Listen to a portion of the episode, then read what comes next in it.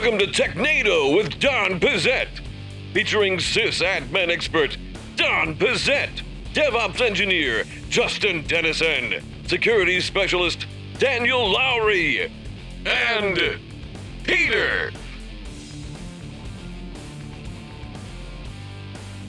Hello and welcome to TechNado with Don Pezet. I'm your host, Peter Van Rysdam, joined by Don Pezet over there. Don, how's it going? It is going great. Excited about today's show. And uh, Justin dressed up for today. Justin, how's it going over there? It's going. Did you just say Peter Van Rysdammed? Did I? I'm pretty sure you did. All right, let's start this. Uh, you, your forty-had slipped yeah. How you feel about the podcast. uh, I was also distracted during our intro. I look like a different person than the person in our intro. Yeah, that's true. Yeah, yeah that's true. Yeah, that guy dressed up. It just shows how replaceable you are. Yep. And we, yeah, we'll get to that later. And we have uh, Daniel Lowry up there. Daniel, how's it going? Man, shut your mouth. Perfect. Always on brand. Thank you so much. And we are joined today by a special guest, Balaji Parimi, who is the founder and C E O of CloudKnox Security. How you doing? Great. No complaints. How are you guys? Uh, we are good. Thank you so much for joining us in this uh, this crazy time in the world. From from your home, or are you, are you guys in the office? No, from home. From home. All right. Lovely. Uh, well, uh, like I said, Balaji is the uh, founder and C E O of CloudKnox, and I personally don't know much about CloudKnox. Let's go ahead and get to know CloudKnox and Balaji in our first segment, Rapid Fire Questions. Who do you work for? What's new? Who are you? What's happening? What's wrong with you? All right, so this is a five-minute segment where we're going to ask you some questions. You have forty-five seconds to a minute to answer. You go over time, Peter's going to buzz you in, and we're going to move on. Peter's going to take the first question. All right, let's do it. So uh, what is CloudKnox? I'm assuming, based on the name, it's like kind of a tribute to Fort Knox, so very high security. Yes, you're spot on. CloudKnox is a permissions management platform for hybrid and multiple clouds. We manage user and machine permissions across these clouds.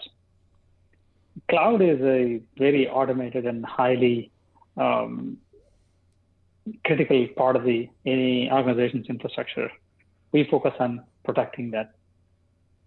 So there are, you know, very many risks and rewards whenever you're moving to the cloud.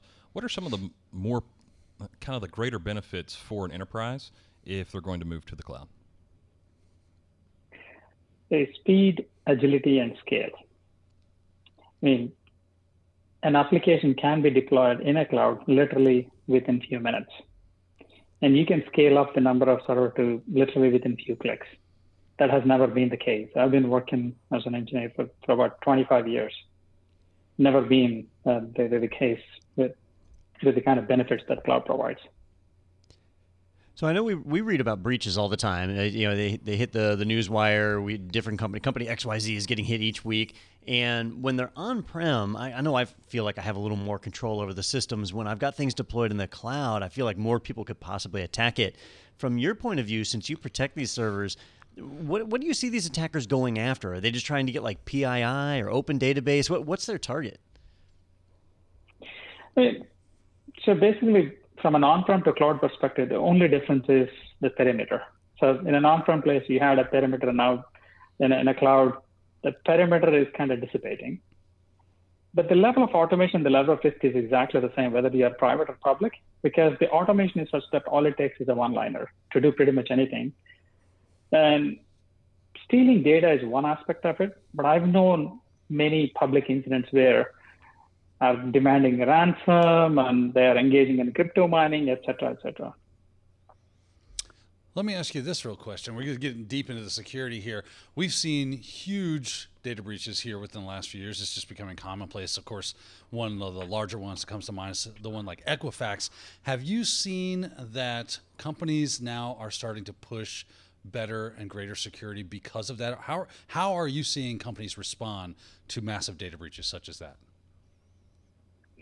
Yeah, I mean, every company wants to do everything they can to make sure that these kinds of incidents don't happen, because nobody wants to be in the headlines. So they, the, the issue is the attackers have to be right only once in their entire lifetime or in any gazillion tries that they do, but the defenders have to succeed every single time. And with the level of innovation that is happening, they, they, there is always some some new attack vectors that these attackers could come out in, in a new way. Whereas the defenders, if you look at the number in an enterprise, there may be one thousand attackers gunning for an enterprise, and there may be less than fifty people that are trying to protect that. The, I mean, so that's, it's always going to be the case, but I mean, the odds are we have to be right every single time. The attackers need to be right only once. That's why these things are happening, because enterprises are reacting fairly quickly and making good plans to not to get into that kind of situation in the first place. Yeah, we're still waiting for that that first time that Justin is right. Um, but it has not come up yet. So I'm curious, uh, going back to, you know, you're not only the C E O, but you are the founder of well, as well. So what led you to to start CloudKnox? Why did you say, hey, this is something I'm uh, that that I need to fill this void in the market? Yeah, I mean, early in my career, I was an early employee at uh, VMware, where virtualization is the foundation for all the cloud computing. All the A W S, Azure, G C P, all these things are built on top of the virtualization aspect of it. I was the technical lead there, building a lot of those systems. And then after that, I moved on to a SaaS company where I was managing hybrid clouds using both on-prem and public cloud combination. A lot of the problems that I was trying to solve there so that I'm not in the headlines uh, was the motivation behind starting this company. That makes sense. All right. Well, uh, while we have a cloud expert here, I want to uh, go ahead and take advantage of your expertise and, and get some uh, get some input on our first segment here, which is science and technology news. Stay tuned for science and technology. And now back to the anchor desk. That's us. We are the anchor desk. uh, all right. So the article that we're looking at here is uh, titled Large Cloud Providers Much Less Likely Than Enterprises to Get Breached. And so, uh, I mean, I know you said the, some of the benefits are how quickly you can deploy to the cloud, but but also it sounds like there's a, a great benefit here that, uh, you know, y- your your stuff might be a little bit safer. So can you tell us a little bit about this uh, this research that's out from Coalfire? Yeah, I mean, so the thing is that uh, with cloud infrastructure, part of your infrastructure is managed and secured by other uh, by external providers, right? I mean, like I said, when you look at somebody at A W S or Azure or G C P, you're looking at thousands and thousands of people trying to protect their entire infrastructure. Where if you had the similar type of infrastructure within your own environment, you're looking at a much, much, much lower number. And within the shared responsibility model, the cloud providers have more resources in terms of everything, humans, capital, and research, and all these kinds of things. So obviously they are going, they, they, they have the firepower to do a lot more. Whether it is network intrusion or vulnerabilities or physical security, any of these kinds of things, because of sheer scale. And also their main focus is just on that side of things. No, I, I'm always curious, like, you know, on-prem, I just have one environment to protect. But when we deploy in the cloud, right now we've got maybe mm-hmm. multiple uh, regions or availability zones we're dealing with. You know, we spread our deployment out to take advantage of that. We could even go multi-cloud, and it seems like that would increase our risk. I, you know, the article's almost counterintuitive that you'd think everybody knows that A W S exists, and so attackers would target A W S versus they might not know an enterprise exists and target that specific enterprise. So an organization like yours, you're helping to protect people that are spread across more than one cloud. Uh, is that a mm-hmm. is that a, a bigger risk when somebody spreads across more than one cloud, or are they protecting themselves? I mean, not necessarily, because you have to know the operating models. Whether you're like there, there are instances where when you're running on-prem, you could be running uh, VMware, Hyper-V, K V M, all these kinds of things. You will have the similar type of heterogeneity in terms of your environment. Um, the biggest difference between a cloud environment and an on-prem is, in an on-prem, you have that sense of, okay, everything is in my boundaries. So even if I have misconfigurations, I can get away with some of those kinds of things. But in reality, yeah, but for protecting your network or your perimeter, you're employing many, many solutions and many, many um, employees uh, to, to take care of that.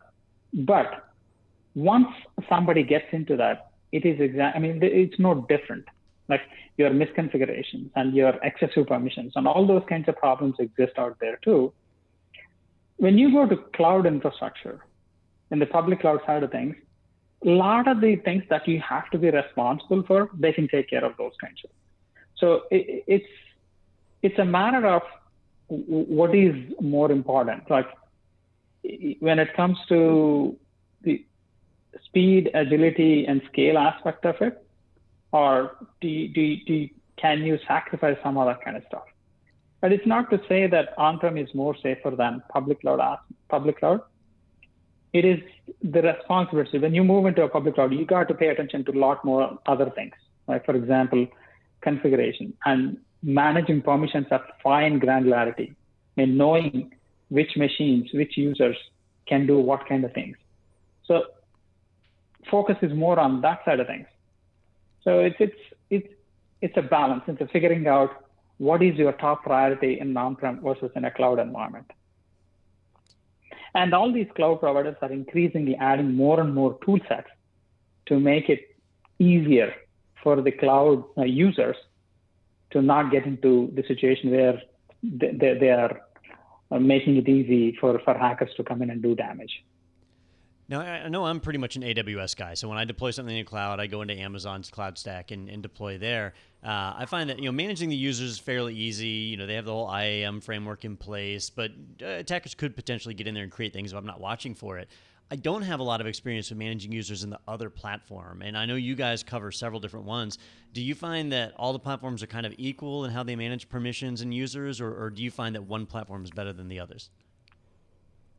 Every platform is completely different. In fact, they're worlds apart. So if you know how to manage, and, and also in terms of uh, managing user permissions, there are multiple um, providers involved. Like for example, every organization have some sort of an identity provider to centralize authentication, whether it is A D or uh, some sort of a uh, SAML-based identity federation system or any of those kinds of things.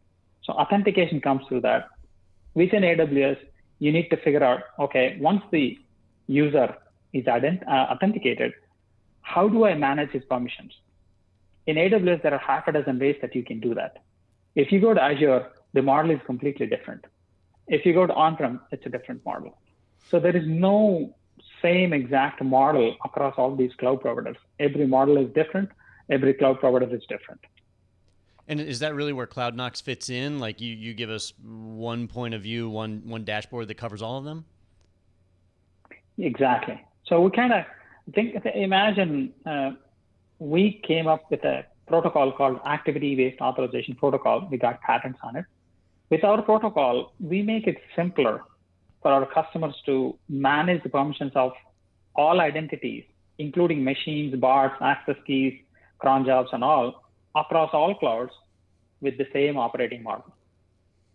I bet he, he was just hoping you would ask that. Yeah. Yeah, I was like, as a matter of fact, Don, we do. You know, you, we paid you to ask that question. Uh, I, I should mention this article that we're looking at is from dark reading dot com. Uh, so check it out because it's got a lot more uh, statistics uh, and things from the Coalfire uh, research that they did that uh, really interesting and, and to see not only this year, but it's actually references a couple years ago and how things have changed. And, and it looks like things are getting more secure. I don't know if that's... Um, The, the cloud providers being more secure, or you know, hackers just getting lazy.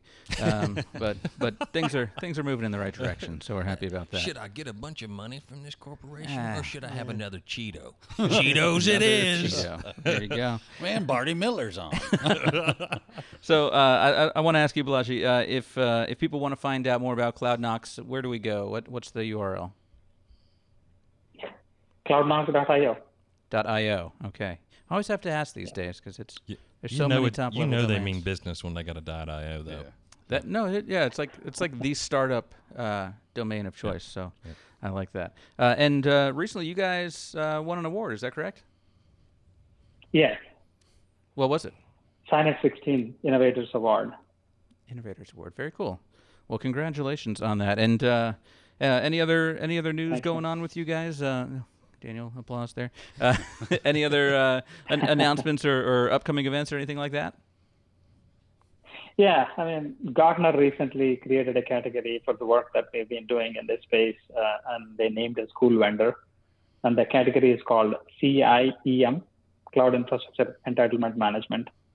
And uh, um, it, it, it's great to be uh, the leaders in the new category that's been come up by big analysts like Gartner and other uh, guys.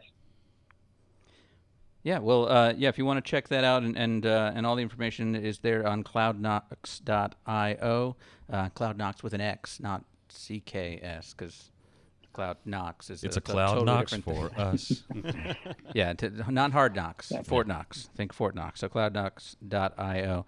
Uh, well, thank you so much, Balaji, for uh, for taking the time, and uh, you know you're uh, you've, you've got tons of experience, so we're uh, very excited to to hear all the things you had to say. So we appreciate you taking the time today. Thank you, guys. Uh, I really appreciate um, um, giving me the time. Yep. Thank you. Happy to do it.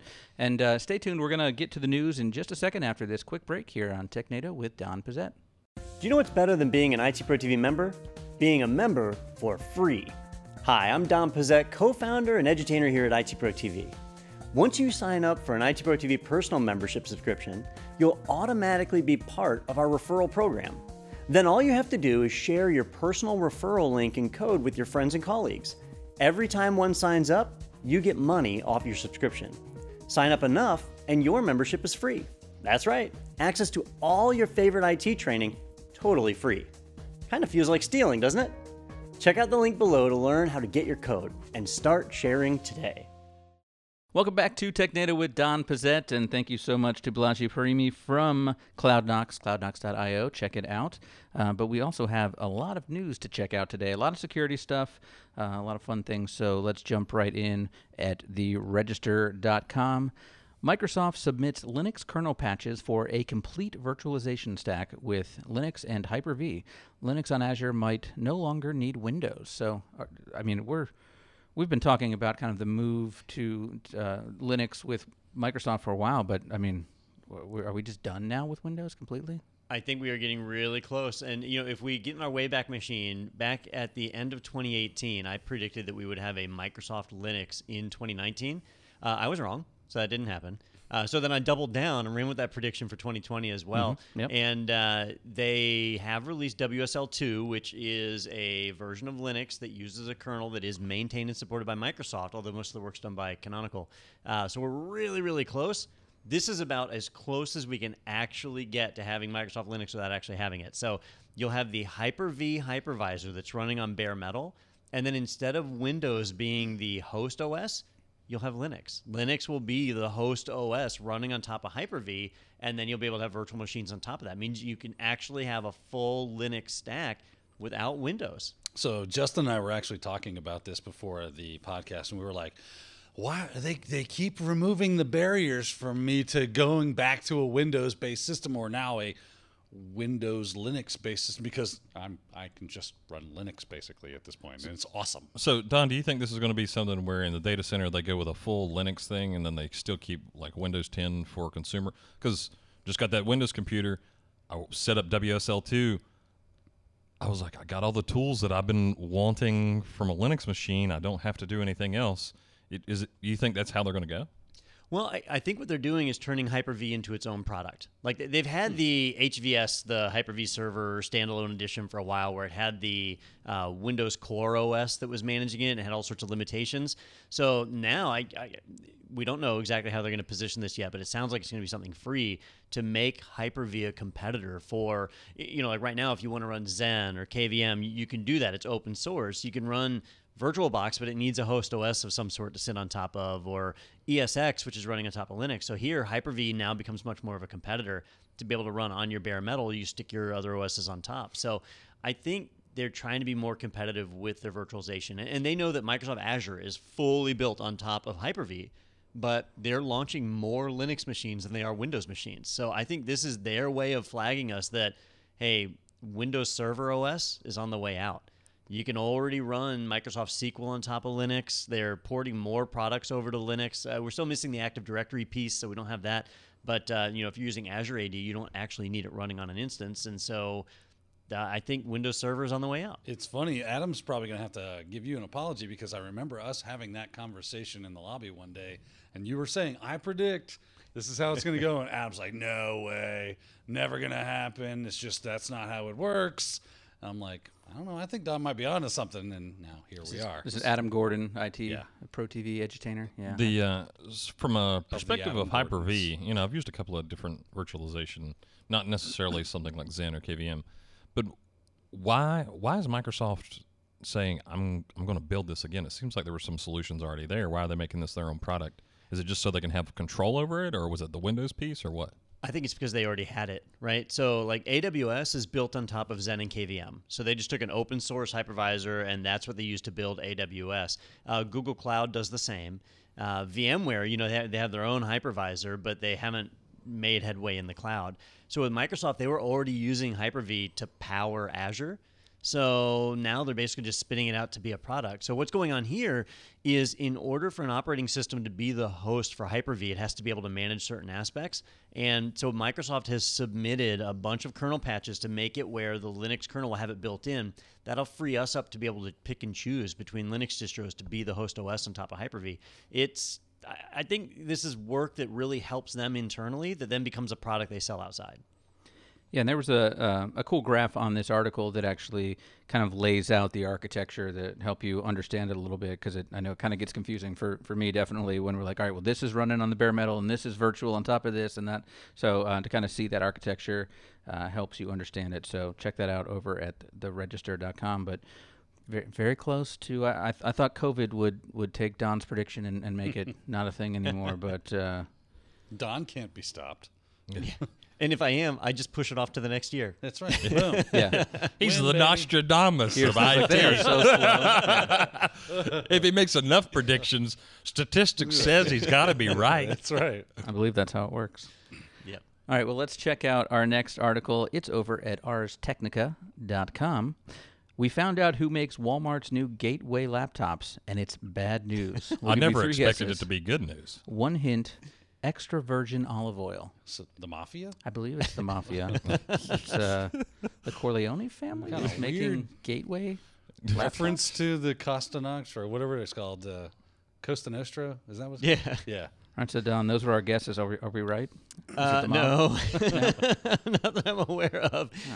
So, uh, so anyhow, um, so I'm going to get my mind right. I like how that got you. There was a time, right, back in probably...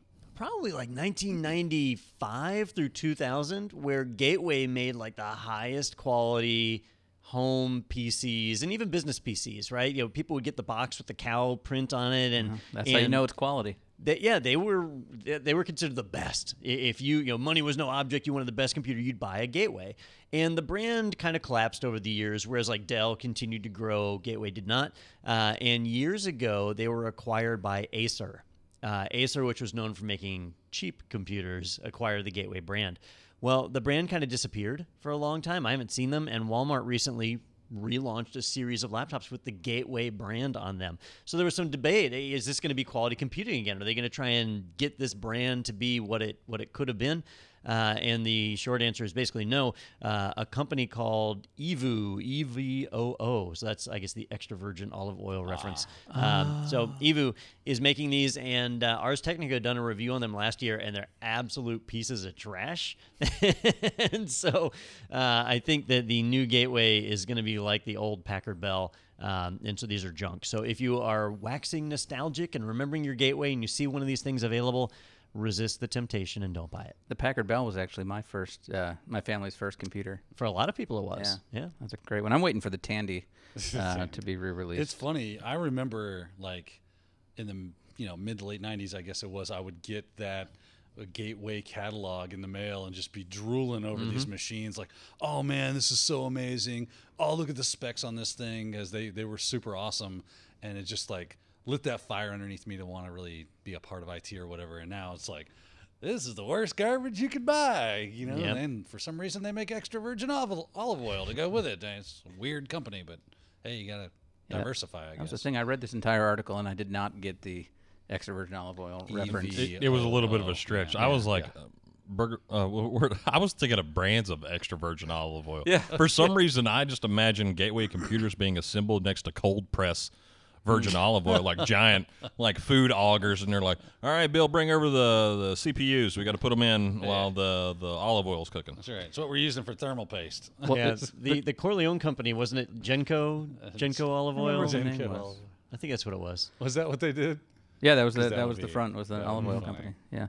Um, well, it, it looks like the the prices match the quality, because uh, they've got a, a, a lineup here of, of the different ones, and they start at one hundred eighty dollars. Do I at least get a cow print on the outside of it? You do. Uh, it's got you a little, do, yeah. yeah. I don't know if the box still has it, but there is the logo looks exactly the same on top of the laptop, so it look, looks yeah. like they just took a took a pair of pliers and ripped that E V U logo off. Hey, what you don't know is it's a Pentium two. Inside of there, yeah. But it's running Linux. The the high end so one screen. Is a fifteen point six inch screen with an Intel i five, eight gigs of RAM, two hundred fifty-six gigs of storage. Doesn't say if that's spinning or S S D, and it's priced at a thousand bucks. So oh, that, that's the high, high end one. Yeah. yeah, they are high. They are high. Not only on price, but on their own product. Yeah. Well, all right. So do that's not the part we out. Don't see is like these laptops are coming over from China with bags of heroin in them, and then they're selling the yeah. laptops. Like I didn't know these still came with optical disc drive. That is a bunch yeah. of coke. So do not lick your new computer. Yeah. You're not sure what it is. It's actually covered in psilocybin. Oh. Cow patties. What was it? The uh, uh, things that said uh, umbrella plant make vision go burr. Yeah. uh, Right. Uh, yeah, so don't run out and buy one of those thinking it is uh, the gateway of old. Uh, by the way, anybody listening that thinks any of those things are true, stop. It's probably eating those umbrella plates. I, I can see it's getting a strongly worded leather block. I've been licking the piss out of this gateway, and I still ain't high. So, it's, it's got mushrooms, heroin, and piss in it. For I call shenanigans. It would have to have a lot of mushrooms. Yeah. And heroin. No wonder they don't run well. uh, the thermal properties on all these are bad. Go to, go to Walmart and ask for the two kilo uh, gateway. They're like, where, where do you keep that? Yeah. Uh, you shorting me some there, son? This, this I know what light. Two keys of bang yeah. bang feels like. this. this is a battery. You skimming off the top? Yeah. Hmm. All right, our next article is over at slashdot dot org. F B I says credential stuffing attacks are behind some recent bank hacks. No. Um, yeah, it could be. So I I know that term, but can, can you kind of give me a little bit of a, I don't know, Daniel, maybe, like what exactly is credential stuffing? Credential like stuffing hidden? Is when you have a golden turkey and you fill it full of creds, right? And you stick it in the oven on four fifty for three hours, you're good to go. And you have a pre-cooked yeah. one, and boom, there it That's is. That's amazing. No, credential stuffing is where, so let's say we've had a data breach, or there are data breaches in the wild, and there's those horrible people out there selling the information that they found from those data breaches on the dark webs there. So I buy, let's say, one thousand credentials. And then I say, well, I wonder what the likelihood it is that one of these people that I have the credentials to use those credentials somewhere else. Like Facebook, Twitter, Instagram, so on and so forth, right? So I know I have cr- good credentials for one thing, but it's a pretty good possibility that they reuse this somewhere else. I do that. I take all those creds. I throw it at each one of those interfaces and see if anything works. So it's great because you don't really get hit with things like fail to ban because I'm not trying a brute force mechanism against a single user. I'm trying known good credentials against known applications. Okay. Hopefully some of those work. That's why I put a different number after my dog's name on each site. Yeah, yeah. That's oh. a good idea yeah. if you like not security. Yeah, I, I do not like security. So uh, there were some recent bank hacks, and I, I are these things we reported on, or are these mm, maybe? They, they're a little vague. They're just saying the F B I is accrediting this to a number of different attacks. And it really is just a reminder that password reuse is your biggest enemy, right? Uh, you just have to assume that some of the services you're using are going to get breached. Some of them are going to get breached and you don't even hear about it. They don't report it, right? Which they're not supposed to do, but they don't. So in those scenarios, if you're using the same password in more than one place, that's where credential stuffing wins. That's when, you know, they, they hack into your fantasy football league, get your creds, and then go and use that against your company V P N. And so now what turned out to be a non-consequential thing, what do I care about my fantasy football league, now becomes, ooh, they just broke into the workplace using my credentials I'm going to lose my job. So, you know, you have to use whatever it takes to make sure you don't reuse passwords. Password managers are the easiest way to do that. You know, like I use LastPass. That makes sure that I don't use the same password anywhere in, in more than one place. So the only downside I can see to LastPass is if I ever get kidnapped and held at gunpoint, or somebody's threatening to beat all my fingers off with a hammer, and they're like, tell me what your password is. I'm like, bro, you're not going to believe this. I have no clue. Look, they're like, what do you mean you have no clue? I'm like, it's thirty-six random characters. I have no idea Bring what it is. Bring me a boggle board. Yeah. yeah.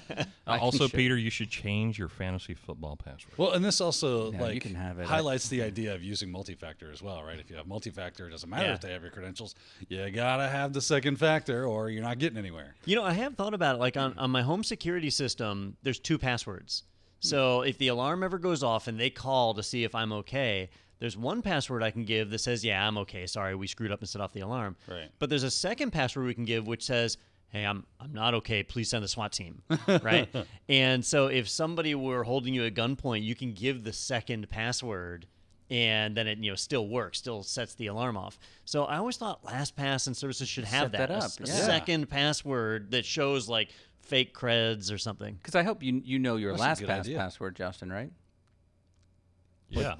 You have to know your LastPass password. Yeah. So I, I I have it on good authority. It didn't happen to me. Wink, wink. Um, so uh, asking for a friend. Right. So I had a, a previous company LastPass to keep things separate. And I didn't use it very often, but um, just because of the nature of, of the work. And I, one day, you know how LastPass will periodically log you out and go, hey, you need to supply your password. So I had changed computers Uh-oh. between the last time. There is no way to get in there. Nope. F Y I. It's so if like you forget your LastPass password and you don't have a device that you've ever logged in on, yeah, you, yeah, you just go ahead and write that off. Yep. Yeah, it, it's wow. over. Yeah. And then they were like, do you want us to delete your account? I was like, yeah. And then they asked me a question. I was like, I don't know the answer to that. They're like, well, we can't delete your account either. I'm like, oh, well, crap. You're going to oh, still out there. Keep data that's irrelevant at this point. yeah, so um, I do know my LastPass password, and uh, I do not use it anywhere else, and it is very long. That's why I write it down, put it right in the wallet. That's nope. right. Not on written the, down uh, anywhere. On the post-it, on the mirror at home. It's my pet's name, so I never forget it. And the current year. Yes, right. And by the way, I don't think my fantasy football team was hacked uh, because Saquon Barkley uh, tearing his A C L in the second game of the season is not a hack. Um, Who He's is a hack. That's called. My second round or my second overall pick is out. So he was a beast with a torn A C L. He's a. He's, He's not a beast. Yeah, he, you know, they don't give any points for that. Didn't no. that happen to, like, Bo Jackson? He was, like, this rampaging monster on the field, and all of a sudden he got his leg hurt or something? That you know, was the in, end of him. In fantasy football, you should get points for, like, injury, the, the, severity, like the severity of the injury. injury. And yeah. And, like, points you can, like, amortize over the weeks then. Yeah, like blood sports. It's like, oh, blood bonus. Oh. Plus, I feel like if you're going to call it fantasy football league, I should be able to use my imagination and be like, I want God on my team. Yeah. give, me, give me a twenty-sided die. I'm yeah. going to fix this. Yeah. Yeah. All right. Our next article is over at Z D net dot com. Uh, Zero Logon attack lets hackers take over enterprise networks. Patch now. Microsoft patches one of the most severe bugs ever reported to the company. Now, is this like a, a last pass? So the way you on? said that, it sounded like an infomercial. You better patch if, now. And if you patch now, we'll throw in a second ZeroLogon account that the hackers also have. There already. is actually another patch coming out for ZeroLogon. So. So this one, this headline in different forms has been on every single news site because it's a huge exploit that's available uh, that basically allows an attacker access to your Active Directory. And that's bad because if they're able to compromise that, they can then compromise everything throughout your entire network. This is bad. And they are calling it the most severe bug uh, reported by Microsoft in over a decade. So it's oh, so, a huge deal. So ZeroLogon is the name of the the bug. I thought that was like a company too, like... Oh, LastPass. No, I've got ZeroLogon. Just I never zero passwords. Log on. Yeah, yeah. I'm like, I'm going to check got. my bank account. No, I'm not. Yeah. Zero. Uh, what an idea. Out. Like, I should open up a company called Spectre and Meltdown, attorneys at law, right? And, and you know, what, what yeah. kind of S E O yeah. would you get on that? Yeah. Yes. I don't know. There's a lot of other stuff you're Are we going to win your case? I don't know, but we'll corrupt the court system. All right. So, uh, Daniel, I'm assuming you've read more about this. Is this, I, I, they say we need to worry about it. Is this an insider-only type attack, or is this a big deal? Yeah. Um, so you do have to have inside, that is like the big caveat to this thing, right? It's not like you can be an external attacker, come in and be like, oh, I got zero log on, look at me go. You already have to have compromised the the internal network in some way, shape, or form. Now, that being said, there are ways to do that that's not as difficult as some sort of like other weird hack that would give you, I mean, that's not that that's not possible, but maybe you walk into the lobby and there's a port right there. Oddly enough, those things occur. Or you credential stuff the V P N. Or you credential stuff the or, V P N. Or you, uh, your Spectre and Meltdown attorneys at law yeah. come to serve a subpoena. Yeah. yeah. And then I need to check my email. Is that port free? Cool. And uh, so you do need to have that internal access. But once you're there, you're able to basically tell the system, I am whoever I feel like being today, uh, whatever computer account I feel like being, and give me that level of access. So it they labeled it as a severity of full-on ten. You know, I think of that scene from um, Varsity Blues. Give it a ten. He's a ten. A ten. Freaking ten, right? Yeah. So I love it because dog. it is a big it's a big problem. So if they if they're able to get this far, the good news is that Microsoft does already have the patch out, or they have basically a Band-Aid for this at this point in time. They are working on a full-on put. Let's let's. Let's stick some spackle in this and make the crack go away, paint over it. Uh, but they do expect it to, oh, br- to break so, a lot of, yeah, not your butt crack. So, do not smoke So spackle. For some reason, the way you're describing this, it's you just got your femoral artery sliced. And then someone's over there with a with a tiny knuckle Band-Aid going, oh, we're going to patch this yeah, shit up real quick. That's a good way of thinking about it. And, yeah. and then they come over with quick dry spackle and slap it in there. No, don't do that He's either. Safe. I did hear that uh, MITRE was reevaluating their scoring system because this one might go to eleven. Oh. It's the old spinal yeah, tap. Yeah. Why not just make it the highest severity ten? Don't no, you don't you understand? I don't think you understand. It, yeah, it, yeah, it's eleven. I'm it disappointed you didn't use a British accent there. Yeah. yeah. Well, we're culturally sensitive yeah. around here, Peter. So this is oh, okay.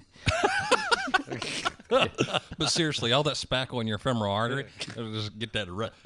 Spackling it doubles as styptic powder. I don't yeah, know if you know it would this. do that, wouldn't it? Uh, by the way, that's not real first aid. That is like fifth aid. No, yeah. That's where you use P V C glue. And listen, even if you still bleed to death, you just put that in a bag and huff it. You yeah, know? I was going to say, little snip for me. Burns a like a mother, too. yeah, buddy.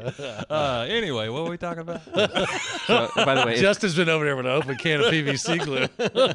I looked up. It's called zero login, uh, zero logon because it, the attack is done by adding zero characters Correct. in certain net logon Uh, authentication parameters, and there's a graph on this great ZDNet article that shows how it's done. So, you know, it's basically so, the anarchist cookbook here yeah. on ZDNet. So, ZDNet so you're actually adding zeros for the way you were like zero characters. I was like, so you don't add anything? I don't.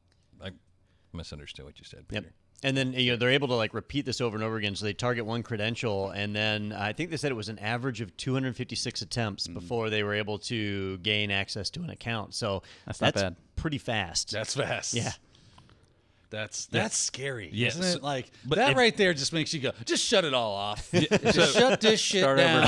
pro, pro, programmatically, programmatically, you're like, oh, it just happened. I just got in. Yeah, like it's it's that's yeah. blink yeah. of an eye. That's blink of an eye yeah. fast. Yeah. Remember the beginning of the pandemic where everybody was selling out of toilet paper? You couldn't find it anywhere. Yeah. Now with this, everybody's going to sell out of paper and pencils. Yeah. yeah. Everybody's yeah. just going back. That's yep. yeah. yeah. There's a bunch of there's a bunch of sysadmins just packing their server room full of. Uh, you think I like being a truck driver? I think I will. If you're, that truck masters is looking good. yeah, it is. If you're using an E V U uh, gateway computer, though, this takes about four hours. Yeah. Because yeah. yeah. that Pentium two is churning. Oh, yeah, also. You've measures. Got to light toilet paper on fire to feed it.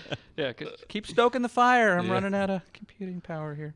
All right, our next article is over at threat post dot com. Mozi Botnet accounts for majority of I O T traffic. Yep. So here I assumed the majority of I O T traffic was, you know, your fridge telling you, hey, we're out of butter. Oh, um, it is. Oh, it is. It's also saying, hey, look, I have an unsecured connection right here. Come yeah. on in. Yeah, yeah. The, we're out of butter and Bitcoin and yeah. essentially. And, ooh, look what Peter's doing in the kitchen. Yeah. What? So when I saw this headline, I thought, oh, wow. So like the, the botnet traffic has crossed this like fifty-one percent threshold. No, no it's ninety percent of observed I O T, I O T traffic. traffic. Yeah. is this one botnet. Like, not, not like multiple botnets, yeah. not all malware. So, like, the other ten percent could still is be nine point nine percent other, b- other botnets. Yeah, yeah. Other it's, it's not Mozi Botnet, yeah. it's Fozzie. Yeah. yeah. Oh, waka waka. It's like, man, we nice. should use this this uh, IoT stuff for something else because all we do is botnets with it. It's like it's like the Gallagher brothers, right? So ninety percent of the time you get one smashing watermelons, Never the other time it's, you get uh, the other one yeah. smashing watermelons. Yeah, were we talking Oasis. about that on the air or off the air? Off the air. Okay, I was like, that callback is confusing. Yeah, yeah. Uh, I was here for the. Yeah. Discussion. By the way, if you don't know, you should go reach out the Gall- research the Gallagher brothers. Crazy stuff. Anyway. Well, not uh, the Oasis Gallagher brothers. No, the other watermelon. Well, that's crazy watermelon. too. Right? Yeah, yeah, that's crazy. Kind of nuts as well. Crazy stuff. But in, you know what's sad is when I read this, I'm only kind of surprised that. I mean, ninety percent though, man. Yeah, that's... but.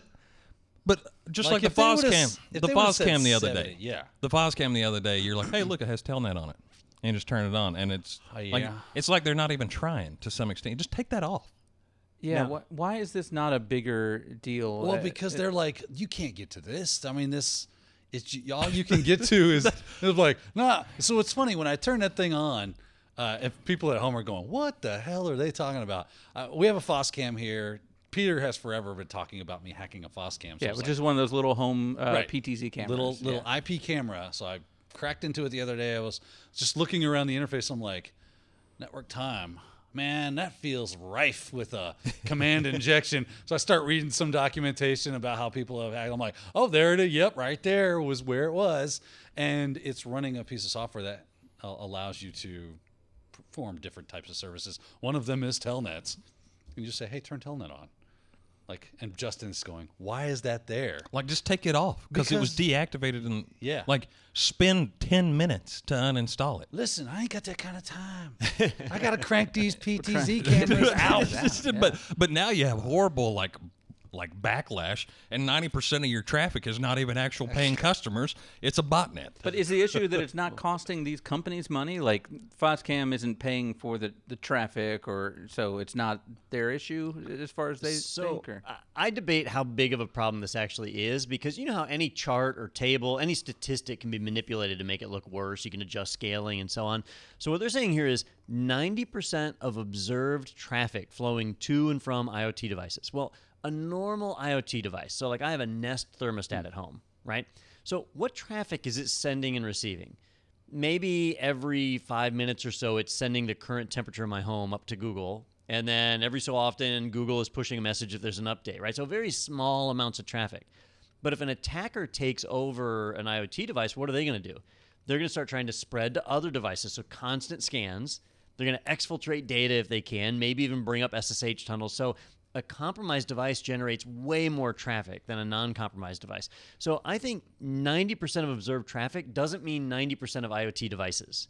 Mm-hmm. I think that it could be as small as like ten percent of IoT devices that are hacked, but they're generating just way more traffic than what you normally see. That would be my guess. That makes me want to like, it feels like everybody should just in their day-to-day life, like the companies that create their home modems and routers and whatnot, put a spanning port on there so you can just kind of look and see how much traffic and where it's coming from, get that visualization. Yeah. So you can see, why is my Roku talking to the world so much? So, and I'm not watching television. It it makes me want to put all my IoT stuff in a box and set it on fire and go build a small, tiny shed. No, it, it, it'll catch fire on its own. Shoot airplanes. Yeah, if it's running that many processes, the, the thermostat will just ignite eventually, yeah. I think. I don't think there's like a big heat sink on it. Yeah. Now, th- there is a solution to this. Uh, actually, a solution to all these security things that we talk about. Like on uh, on a desktop, you can do whitelisting of applications, so only whitelisted applications are allowed to run. On your network, you can do outbound firewall rules. So outbound traffic is only allowed from these devices to these destinations. The problem is it's just a lot of work.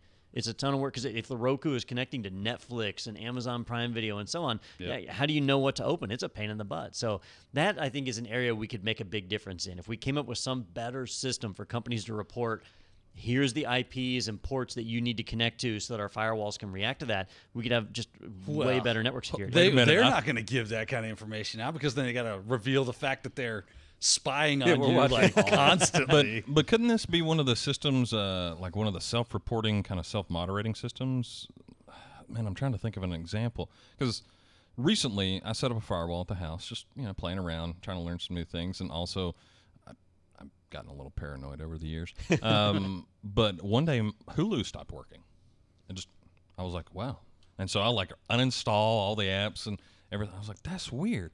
And I forgot that I had um, my firewall had a bunch of ad blockers, oh. uh, and Hulu had changed something, and that was part of the domains that were being blocked. So I had to go and like back. back off that. Wait, when that was working, were you actually able to block the ads in Hulu with your app? So blocker? I couldn't block the ads in Hulu. I think it just changed the, the oh, network. Okay. And so like Hulu was like, well, if you can't see ads, then you can't watch it. We got to fix that. Yeah. I, I remember the first time I ran into that kind of problem, I had a, it was like an X, I think it was my first Xbox three sixty. I didn't want to connect it to the internet. When I first got it, I wanted to use it as like a media center. And I, I couldn't get it to work. I'm like, why is this function not working? So I called Microsoft support. And they were like, well, you got to connect it to the internet. I'm like, I, I shouldn't have to connect. I just got it on an internal network. It should work fine. They're like, no, you got to connect it to the internet. I'm like, why do I need to connect it to the internet? Because this won't work unless you do that. I go, well, there you go, asshole. Yeah. I see what you? you're trying to do. So I've even I've talked to a couple of people in the office, and they've tried to do that with some I P cameras just so they have it internal, and then yeah. black hole all the things that are calling out. And a couple of the cameras that they've tried, It, like the cameras just stop working, like yeah. period. They're like, oh, no, if I can't call home, just turn off. Dan, you know that Google's sitting, listening right now going, Don thinks that, that the Nest only checks every five minutes to do the temperatures. It's like, I've drove his car at night. I, can, I can give you a full transcript of everything he said last uh, night. Uh, uh, sure, Mister Don. Google Spy Man, can you read back the minutes? Yeah, I'm in an argument with my wife here, and uh, she says she didn't say yeah, that. But well, I'm pretty sure Alexa she did. Alexa knows. Yeah. Yeah. Alexa, what did I just say six times? Well, the, uh, the big news that we have um, to discuss... Justin, do you want to tell us? I, I have no idea what you're talking about, baby. That's so anticlimactic. And there's no news at the end of it. So, uh, so, uh, so Justin, you're leaving us? Uh, I am. I am making a change. Yes. Okay. I, I don't know how this. No, is I don't care about the company thing. I'm talking about TechNado. No, I I don't know how TechNado is going to play out, if if at all possible. I, it would be nice to, to come back and, and still be around. But uh, I have to figure out some logistics. I think you're kind of moving to the role of, like, wasn't it, was it Steve Martin that was never on S N L? He was just like a, uh, you know, like he was on all the time. Or member. Chevy Chase, or one of those guys was just like there all the time. You can hang out here anytime yeah. you want. Uh, Justin lives in, in, in the extra bathroom. He lives in the, yeah, in the bathroom. By the fan there. He's in Studio seven, curled up next to his Gooch fan. Yeah, I'm like, this is my fan. There are many like it, but this one is mine. uh, yeah, so uh, we'll have to see how the future plays out. I suspect I will be absent at least for, you know, a couple of weeks, if well, not longer. We're going to see less of Justin for a while, so that means things are going to get... boring as hell. Uh, yeah, they're probably a little more cognizant. Yeah. Yeah. I don't know. I don't know. I think maybe we just record... just random quips from me, like, that's crazy. Yeah, Justin will be here in spirit. You you remember, uh, y- y'all played Mortal Kombat when you were little, right? Oh, yeah. yeah. You remember, whoop-dee. Oh, yeah. I you thought should it was just Toasty. Have, uh, yeah, the, toasty? I think Toasty, Toasty was too. I don't oh, know, was whatever. Toasty. It was a bunch of random. They should just be me. Just pop in. Toasty. Just a little head pop in. Yeah. There were there were several times today where I was wishing it was Daniel that was going, but. Uh-oh. Uh-oh. Hey. Yeah. But as far as you're hey, uh, in, Daniel, is you, that... go ahead and uh, get on to the next thing. I'm gonna give you a surprise. Yes, sir. Hey, hey you we... got one of those Foscams at home, right? Go to go dot I T pro dot T V slash Peter's living room. I think you know that, I, I see it moving around yeah. at night sometimes. That's the problem with the Where P T Z camera. Where is Peter at today? A couple oh, times, Peter, your mother's watching this. If I've had workers over at my house before, and I, when I had the Foscam, yeah. I was using that because now it's in a drawer. Um, you know, I'd be like, all right, I want to turn it and look at that guy and see what he's doing now, but I know it's going to make noise. He's going to look like, see, uh, uh, just kind of scoot it over. When, when you said drive. that, my, my mind went, make it as creepy as always. Yeah. yeah. Just, you like, should, I wanted to turn it like, and look at it and look at that dude and go, mm-hmm. You should put like a wig around it with a little pair of lips. So it's like... Mm. It's the female gremlin. Yeah. yeah perfect. Yeah. The female... I was thinking more like Tom Servo from M S T three K, uh, gumball yeah. machine. Ooh, uh, it's a lot of weird noises happening now, but we'll uh, record all those and keep uh, those as, as Justin yeah. sounds as yeah. well. Uh, hey, we've got something big coming up, the Hangover, the Enterprise I T Post-COVID uh, with Twit T V. We're doing that on Thursday, October first, twenty twenty. Uh, Don is one of the panelists, along with Leo Laporte, Steve Gibson, and Amy Webb. So that is very exciting. If you want to learn more about that, head over to go.itpro.tv slash the dash hangover, and you can learn all about that. And that's, like I said, going to be live on the Twit Network Thursday, October first, six p.m. Eastern time, so you can watch it over there.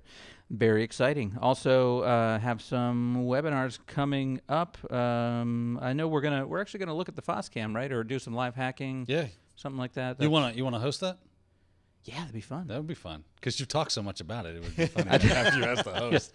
Yeah, yeah talk gonna, so much about like you can't get into this camera. We're going to talk a little more about the IoT business, and we're going to hack the Foscam so you can see what that looks like and see why that's having IoT is a dangerous thing. But we got to do some preventative measures if we're going to have those conveniences in our lives. So right, it, it's do. funny. I'm thinking about IoT. I have convinced several people in the office to, to not. not buy IoT devices. Yes, yes. I'm like, you don't want that. They're like, why not? I'm like, well, let me show you. And then, and then I'll show them. They go, you're right. I don't take that out of the cart. Yeah. They're throwing Nest cameras. I, I, I'm pretty sure I might get sued because somebody's like, you're using your knowledge for to get rid of all of our sales. I'm going to hire Spectre and Meltdown attorney at law. Justin is now an influencer. Yeah. Please no. All right. Uh, I don't have a date on that one yet, but just head over to itpro.tv slash webinars, and there you, there you can get all the information on the past webinars, future webinars, uh, and all of that, and see the ones that are archived. My paper says October the eighth. October the eighth. There you yes. go. That'll two p.m. be Eastern a Thursday time. At two p.m. Yeah. Um, the one Ronnie did just last week, the buzz about intent-based networking, is now up that you can see the recording of that and check it out and uh, enjoy all the fun from that. Also, we got a cloud-free weekend coming up on September nineteenth, and that was last weekend. That was last weekend. that yeah, was that last. So if you were there, congratulations. Yeah. we're gonna we're gonna cut that part out uh, in post. So Peter had and uh, cut. one of those funny umbrella plants. Vision go bird. It makes a vision go bird. No, I was just going to say it was a great weekend, and, I, and I'm sure everyone enjoyed it. And I if don't you want to say it, thank you, email us. And if you missed it, we, we do a, a free weekend once a month, so you can check out some I T Pro T V training for free. And uh, we got, what, CertNext is coming up in November. I uh, got some other cool stuff, so we'll keep you posted on that. Uh, and finally, head over to go.itpro.tv slash TechNado, where you can get a twenty percent or thirty percent off. We're, we're, we're going to thirty now. We're yeah. doing thirty percent off coupon code. Jergens thirty. Yeah, name just, your own discount. That is not the code, Justin. That is not the code. Uh, uh, for an extra ten percent, Kleenex ten. All right. So, yeah. That's a throwback to the first episode of the reboot. Yeah. yeah. Go.itpro.tv slash TechNado. I'm surprised Anthony Sequeira stayed with I T Pro T V after that episode, but but he sure did. Um, Justin, I feel like every week there's something that you're like, nope, not going to say that, could get fired. So now is the chance. Anything you want well, to tell well, anybody? Well, no. I figure if I come back, then that's off the table, right? But I if mean, you don't, if you don't technically work here, we're not yeah. paying you. Yeah, you can say whatever you want. Just like, like, does this look like cancer? I'm like, Justin, stop! Oh, oh, turn back around. Uh, uh, we're gonna get flagged on YouTube again, uh, again, again. Yeah. Like I'm flagging us on YouTube for that yeah. one. Just thinking back, was this episode for kids? No, uh, heroin and gateway computers. No. Nope. Yeah, okay. We were talking about licking the piss out of uh, computers, uh, or right, I was. Good to know. All right, well, uh, well, thank you, Justin. Uh, again, you know, I know that everybody's been talking like I'm going to die.